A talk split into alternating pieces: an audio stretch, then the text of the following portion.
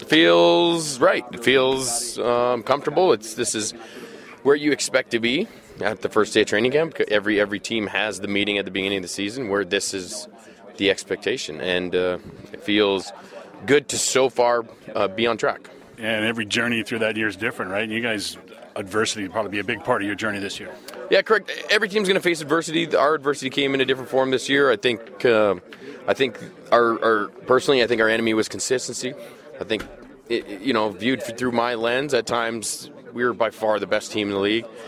And at times, and, and on certain drives or certain plays or certain games, even we seem to be one of the lower teams in the league, you know, in my viewpoint. And uh, near the last third of the season, we really have started to narrow that window of, of highs and lows, and when we've dialed in uh, what kind of team we want to be, and, and we're we're we're a lot more even keeled now as far as our ups and downs, and, and we're focused. Great start. You came out of the out of the gates real hot, and then had some issues. How did you get it back under control? Um, you'd have to ask Osh that. I mean, that's why those guys get paid that money. You need to. Uh, it's one of the trickiest things in football is winning breeds a winning culture, and a winning culture breeds winning. So how do you how do you how do you fix that? How do you implement it? You know, it's chicken versus the egg kind of thing. So. Um, whatever they decided to do up top, whether it was their breakdown or how they developed the roster or how they approached some of the practices or dialed in certain periods or whatever they did, they managed to get the ship righted at, at a point there in the midseason where it looked like it could we could steer off course pretty badly after uh, about 10 or 12 games in there, it, it, started to get a little bit rocky. So they did a good job of grabbing hold and, and getting us back on track. Not a lot of teams can go on the road and do what you guys did for back to back weeks. Uh, how, looking back, tell me about how difficult that task was.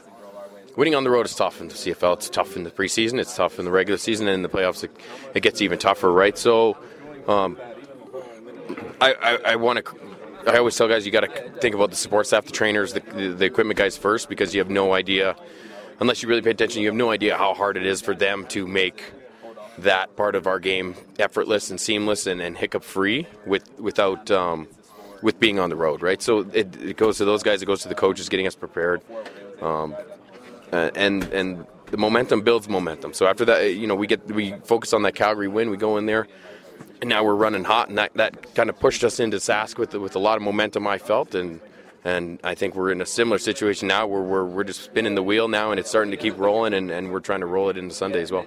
Do you feel like an underdog going into this one?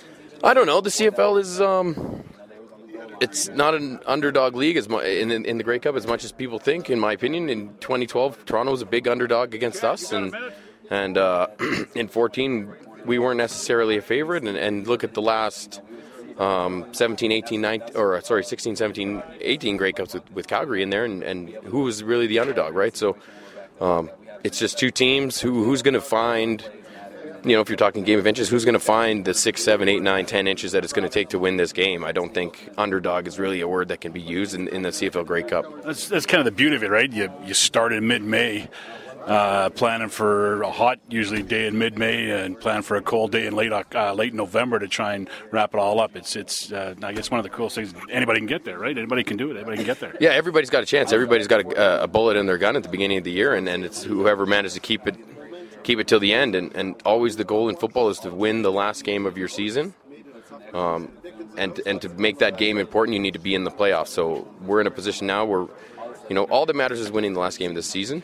Um, this is what every team plans for. Like I said, like I said, it's it's not. I mean, some guys it's exciting, and, and this is my third Grey Cup now. But this this is how it should be. We should be here. I planned to be here. I planned for my family and friends to watch me uh, this week. So this is just it's it's what it's supposed to be, and now we have to we have to finish this.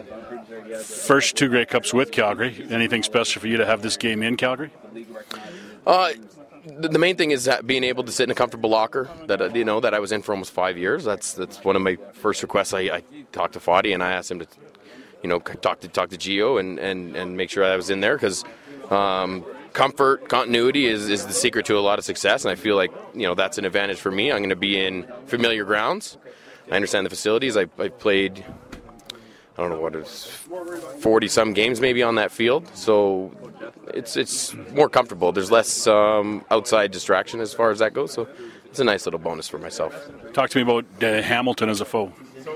Explosive offense, very explosive. Um, statistically, you look at the, they're the best team in the league by by a wide margin, right? 15 to three record. There's not too many teams that, in the CFL that win 15 games a year very often, right? So, um, I mean, the West was won with 12 or uh, 13, sorry.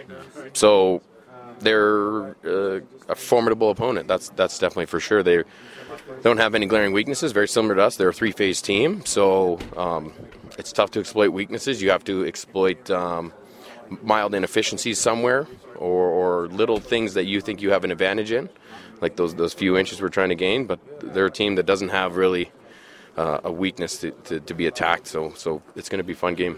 You kind of describing them. You kind of described a Calgary team from a couple of years ago that was kind of in the same boat and lost the game. Do you take something from that? Um, anyone can lose the game. Like you know, in in like I'll go back to my my own experience in 2012. Toronto was a nine and nine team. And um, guys, guys were definitely overconfident, in my opinion, at that time. But they, they forgot that Toronto beat us uh, twice that year. So um, we're in a similar situation. We haven't beat Hamilton as, as good as we think we've played them at times. We haven't been able to string together a complete game against them. So we, we've definitely got our hands full with them.